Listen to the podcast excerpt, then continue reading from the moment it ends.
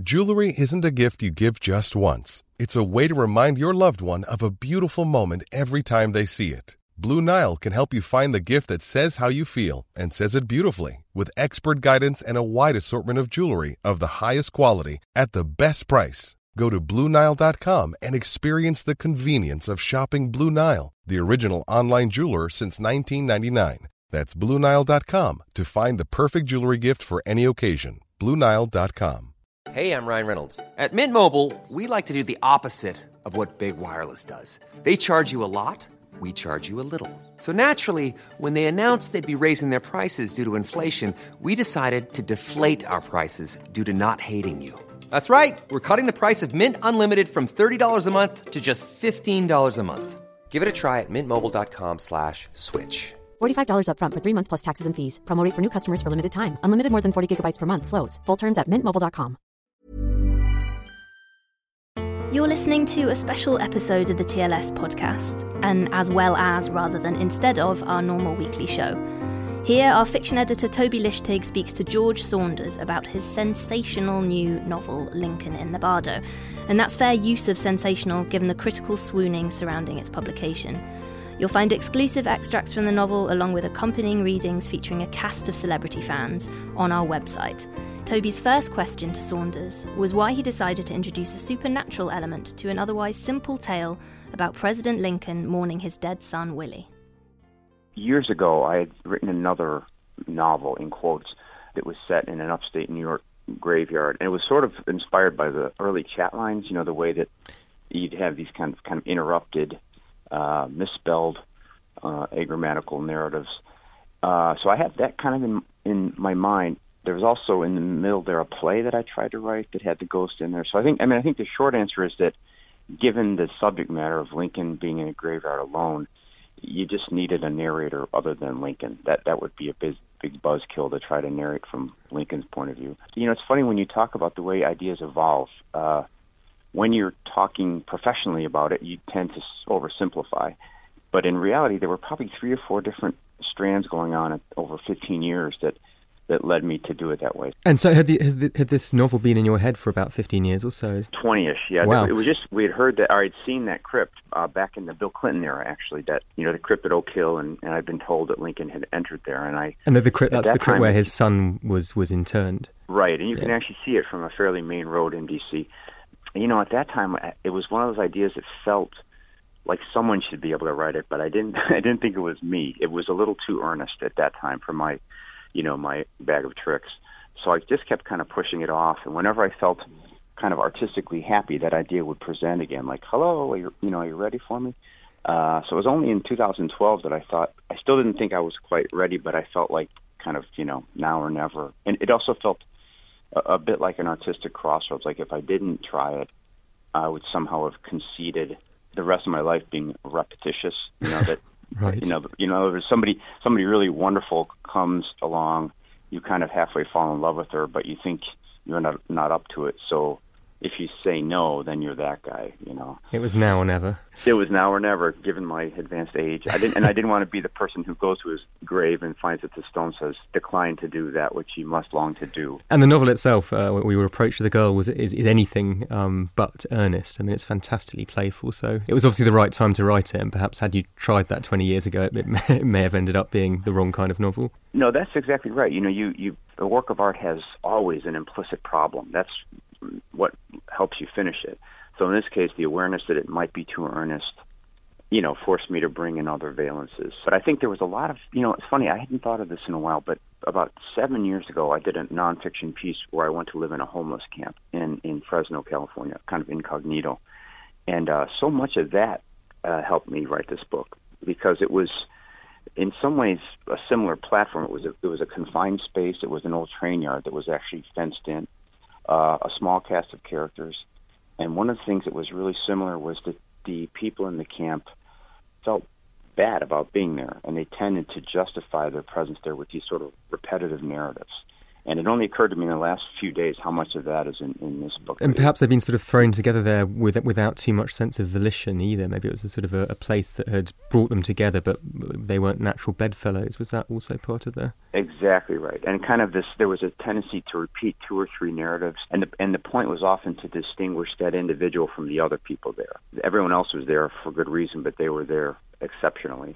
But it's it's interesting the way these things kind of create a work of art. I mean, I think in, in this phase when you're trying to articulate where a work came from, it tends to be, you know, we look for the simple answer, but I can name six or seven things that, that have been happening over the last 15 years that kind of led into this book in a funny way. And, and what was it about the image of Abraham Lincoln and his and his recently deceased son Willie in, in particular then that kind of allowed these ideas to coalesce? Well, I mean, the truth is, I'm not sure. It was it was the um, longevity of that image. It was sort of just beautiful, haunting, but mostly it was just it kept coming back to me. I, you know, I would I would sort of push it away, and uh, at odd moments I would just. It, it felt like a bit like a portal into some kind of beauty I hadn't been able to access yet. But the uh, the symptom of that was just that, you know, every time I'd have some little artistic victory, part of me would say, okay, this is what you want to try next so I mean, I could reduce it and say, at the moment I heard about that story, there was a kind of a melding of the Pieta and Lincoln Memorial that appeared in my mind, and I don't usually think visually. It was also, you know, I was a young father myself at that point. Also, some this is during the Clinton scandal years, so it was a little bit mind blowing that Lincoln could and would make his way out of the White House alone. So all of those were kind of contributory things. But I, I've learned over the years that there's a certain feeling that I get from an image or an idea or vague notion, uh, and it's kind of um, it feels like bounty. There's there's some kind of promise of verbal overflow in that mode, uh, and it's often not c- conceptual or thematic. It's just something, um, you know, a, a feeling that is intriguing and, and promises that if you turn your mind to it, there'll be a lot there to work from. So I mean, the, you know, the, the skills that a writer accrues over the years are pretty pathetic, really. But, but one of them is just that sense of being able to distinguish between two ideas uh, and know that this one is going to be fruitful for reasons that you, you can't quite understand yet. And, maybe don't even need to understand. Maybe that's the job of critics. yes. In fact, I would say you try you have to try to resist the urge to understand right. it because when you understand it, you tend to you know over over control it in a certain way. I mean, it's set during the obviously with Abraham Lincoln. It's set during the Civil War, um, and I'm sure I'm not the first person to have noticed that your your first ever collection um, of stories was called Civil War Land, which is set to, the title story of which is set in a Civil War theme park, uh, which is populated by ghosts. Um, and I just wondered if there was something about the way the Civil War still haunts America today that you keep coming back to as well. The Civil War is also in that category of ideas that just light me up for some reason. I don't really know why. But I will say, the more I read in it, the more I realized that that war never ended, actually. You know, you can see it here now in this Trump stuff. You can see it here in the, the racial inequity that we have. So the, you know, the, the short version is the Civil War ended slavery and then did nothing whatsoever to address the, you know, the economic situation of the former slaves. So in that way, it's it's very much alive here, and I think the um, somehow, you know, the, the basic divisions of that war are still in place. And the way Lincoln said it approximately was that, you know, there are people who are willing to eat the fruit that someone else grew. And I think that's still the case here. There's there's quite a strange division even now. So the the book was finished before this Trump stuff started, but it just feels kind of uh, it it, it, sort of felt like it was coming out of uh, out of that division for sure. Yeah, and, and the division which itself has you know created the the political circumstance of the day. Um, yes. do, you, do you think that's something that's, that's appreciated enough in the states? The kind of the effect of the Civil War. I mean, do people talk about it enough for your liking? Well, I think most people talk about it in a sort of nostalgic sense. You know, this heroic um, time when we finally, you know, refuted slavery. But but I think the idea of the botched reconstruction is not understood here as much as uh, it should be. Uh, you know, in other words, they, the, the slaves were freed and given absolutely zero, despite the billions of dollars of value that they that they've made. Here, it's kind of a gone with the wind idea, maybe. That, um, although I will say, there's a there's a wonderful documentary, uh, James Baldwin documentary called "I Am Not Your Negro" that's getting a lot of attention here, and that really seems to have done a lot to um, to sort of wake up, the, especially the younger generation, to to what has actually happened here over the last, you know, three three hundred years. So the tide of consciousness is perhaps changing a little bit. You gotta hope, yeah. but, but, I guess we've thought we've thought that before. You know? But I mean, this is one of the things about this book that you know, as a uh, as a middle aged dude, you know, the the pull to history is pretty strong. Working on this book and then following it right away with some reporting on the Trump campaign, it kind of made me, uh, I guess, just newly aware of the fragility of America and the fact that for all of our talk, we never really have done what we said we were going to do in the Constitution. So there's a feeling in me, and I think generally here, of of kind of uh, a renewed awareness of democracy. In other words, my generation probably completely took it for granted, and in the younger generation now, they're very alive with political thought, and uh, I, I think it's a pretty amazing time to be here right now. The, so many things that seemed taken for granted are now suddenly really being looked at for the first time. That actually that leads nicely into a question I wanted to ask about about goodness and the notion of the collective good, which I think you definitely approach in the book. Um, and you know, you've got these wonderfully idiosyncratic ghosts um, who in death have become even more idiosyncratic, um, sort of sprouting eyes in one case or wandering around in a cumbersome state of arousal in another, but but they eventually all come together to perform a collective task, which I won't give away for those listeners who haven't read the book yet. But it's a collective task to help someone. And you've described this plotline as arguing for a viral theory of goodness, um, which is something I'm very intrigued about. So I wonder if you could say a little bit more about that. The one thing is that that wasn't part of the design of the book, but it kind of happened in, through revision, so it was a surprise to me as well. And it also implies the opposite, a viral nature of evil my thought is that the book sort of shows and maybe argues for the idea that the smallest action actually has a great deal of import, since that small action could be multiplied by, uh, you know, a factor of thousands or a million. And I'm feeling that here right now in the states. You know, we the way things are going, there's so much craziness going on at the top with Trump and so on. And uh, I think people are starting to realize that the only way to fight that is by each person resisting at the 95% level in whatever his or her flavor is. So in other words, there's there's a little frustration that the uh, the media is somehow not quite equipped to fight this thing. Uh, they're trying, but but there's a kind of a strange insularity between the power and the media that's frustrating when you're on the ground. But as was seen, like in that women's march, the one thing this administration seems to respond to is any downturn in its popularity. So I think people are feeling strangely empowered, and this viral nature of goodness seems to be part of it. If each of us decides to resist and not become inattentive to resistance during the course of a day, it actually seems to be making a difference. And so paradoxically, it's I think it's making people feel more empowered and more um, alert to the real idea of democracy, which is that the individual consciousness actually actually matters.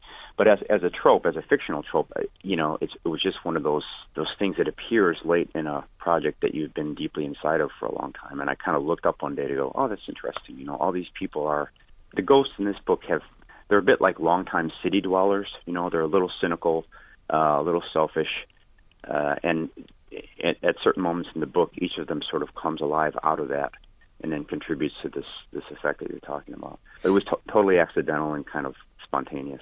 And I mean, now that that's that's happened, I mean, as a, as a writer, as a fiction writer, as opposed to a, a journalist or, or, or, an American or a human being, do you feel compelled now more than ever to kind of engage with that concept of goodness? I mean, is it is it how you know do do, do novels need to be moral and do they need to to, to engage with those concepts of good or evil, especially in troubling times like now, or or is that not a necessity? Do you think?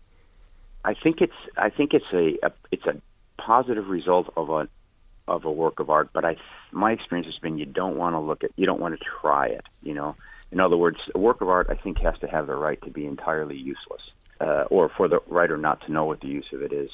I think most works of art, even very dark ones, ultimately fulfill a purpose of some kind of moral power. But my experience has been if that sets out to be your plan, you'll make something that's reductive and facile. Better to open up to the thing via technical means. In other words, trying to make people and voices that are interesting that are truthful and that are rich and all those things. And somehow, in my experience, if you focus on the technical, then the moral ethical, like some kind of forest creature, will slowly drift out of the woods. But if you look directly at it, it runs off. You know, I think the worst thing is some kind of overtly propagandistic work of art, because in a sense, it's anti-art. You know, to say I've got a truth, and I want to pull, you know, a truck full of that truth over to you and dump it on you. It's a closes uh, down sort of- narrative rather than opens it up. it- I yes, guess. it, it exa- it violates the contract between reader and writer, which is essentially one of intimacy, you know, and and uh, mutual respect. So my sense has been, if I mean, I, as a person, I'm very interested in good and evil and life and death and all that. But it seems to me you just work on trying to make the fictive reality undeniable to your reader, and all of that will sort of take care of itself more naturally. Hey, I'm Ryan Reynolds. At Mint Mobile, we like to do the opposite of what Big Wireless does. They charge you a lot, we charge you a little. So naturally, when they announced they'd be raising their prices due to inflation, we decided to deflate our prices due to not hating you. That's right. We're cutting the price of Mint Unlimited from $30 a month to just $15 a month. Give it a try at mintmobile.com slash switch. $45 upfront for three months plus taxes and fees. Promo rate for new customers for limited time. Unlimited more than 40 gigabytes per month. Slows. Full terms at mintmobile.com. Even on a budget, quality is non-negotiable. That's why Quince is the place to score high-end essentials at 50 to 80% less than similar brands. Get your hands on buttery soft cashmere sweaters from just 60 bucks, Italian leather jackets, and so much more. And the best part about Quince, they exclusively partner with factories committed to safe, ethical, and responsible manufacturing. Elevate your style without the elevated price tag with Quince. Go to quince.com slash upgrade for free shipping and 365-day returns. Quality sleep is essential. That's why the Sleep Number Smart Bed is designed for your ever evolving sleep needs. Need a bed that's firmer or softer on either side? Helps you sleep at a comfortable temperature? Sleep Number Smart Beds let you individualize your comfort so you sleep better together. JD Power ranks Sleep Number number 1 in customer satisfaction with mattresses purchased in-store. And now, save 50% on the Sleep Number limited edition Smart Bed for a limited time. For JD Power 2023 award information, visit jdpower.com/awards. Only at a Sleep Number store or sleepnumber.com. Um, on the subject of life and, and death, um, I know you've written before about uh, Buddhism and your relationship with Buddhism. Obviously, the bardo of uh, of Lincoln in the Bardo is a is a Tibetan word for purgatory uh, or limbo. Um, so I just wondered a bit about uh, if you could talk a little bit about how your own relationship with Buddhism um, has gone into the book. Well, I think I might have been a Buddhist before I knew what it was uh, through through the writing practice, because essentially my game has always been you get up in the morning, you look at what you did yesterday, and there's a magic moment there where you try to forget what you thought about it yesterday, and you just read it, and you sort of see, you know, what the energy of the piece is. To me, that's fundamentally meditative. You know, you you, you go to a party, you think it's going to be A, it actually turns out to be B. How long does it take for you to lose your connection to the party you thought you were going to, and actually be at, at the party you were at? Constant Uh, reincarnation. Yes, yes. so that so that seems to me that predated my actual interest in Buddhism, uh, and then my wife and I have been aspiring Buddhists for for about 15 years, and and I'm quite unfortunately quite casual about it, but uh, some of the ideas that I've encountered have been very formative, and also some of the people I've met. You know, the people who are more serious practitioners and teachers. If nothing else, you know, in this lifetime, I got the sense that there's a range of of ways of being present in the world, from very very aware, almost beyond one's ability to imagine that level of awareness, to down where I am. Sometimes I think the sacred is just a matter of having us maybe just a few minutes of uh, heightened awareness or heightened spirituality, and then ritually reminding yourself of that for the rest of your life. So I think this book is sort of that. The, bardo in the book is not at all the one represented in Tibetan text, but the book was kind of a way for me just, to, you know, in a sense, remind myself that death really is coming, and whatever happens there, it's probably not what we expect. Um, am- amid such deeply serious themes, I mean, it's it's a brilliantly funny novel, isn't it? Um, well, I, I think it's hugely funny. I love the whole conceit of the self-deluded ghosts um, being in denial about being dead and referring to their, their coffins as sick boxes and to being alive as less sick.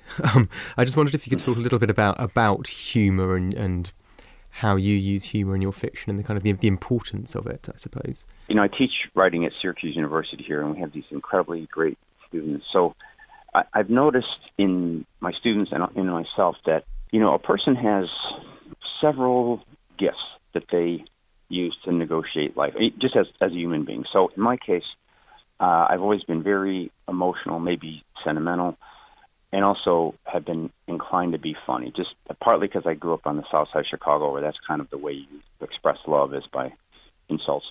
But so early in my writing career, I thought the idea was to suppress both those excesses and try to be more normal. And then discovered actually no, that at least in my case, what an artist does is, you know, call out all the things that you are, all the all the strengths and weaknesses that you have, and then somehow through artistic practice, train those things to play nicely nicely together, uh, to kind of co-enable in a certain way. So, what I find myself doing in conversation and in writing is to be very earnest, maybe unbearably earnest, and when it gets too unbearable, I puncture it with a joke, and and vice versa. So it's a, in a sense, it's like riding a bike. You know, you get leaning too far to the left. What do you do? Well, you know, you lean to the right. But having said that, I think it's more than just that. My basic sense of things is that the distinction between funny and serious is an artificial one. You know, you can here in the states, you know, you can walk out of a funeral and find yourself in a strip mall where there's a you know, a, a Chuck E. Cheese franchise with a, a, a guy in a giant mouse costume coming out for a smoke break, you know. So it seems to me that at the highest level, tragedy and comedy are sort of artificial distinctions that we put in place to make life more bearable. But in reality, I, I don't feel that separation as much as I used to that's, that's, that's that's very interesting. So it's, it's not like you start off from a position of earnestness and try and weave the jokes in. It's just that the the whole thing is uh, is inextricably linked, I guess. Yeah, a very, a very sad person can fart in an elevator, and, and that would always be funny. Everyone has been talking, as you can't help have noticed, about the fact that this this is your debut novel after two fantastically successful decades of writing short stories and journalism.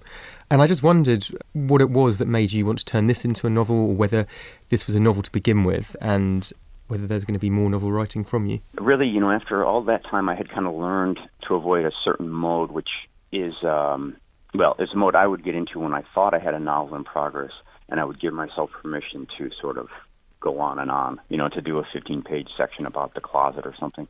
And I'd gotten into trouble several times with that. So, so my mantra was just always make everything as brisk as possible. Pray to God it's a short story.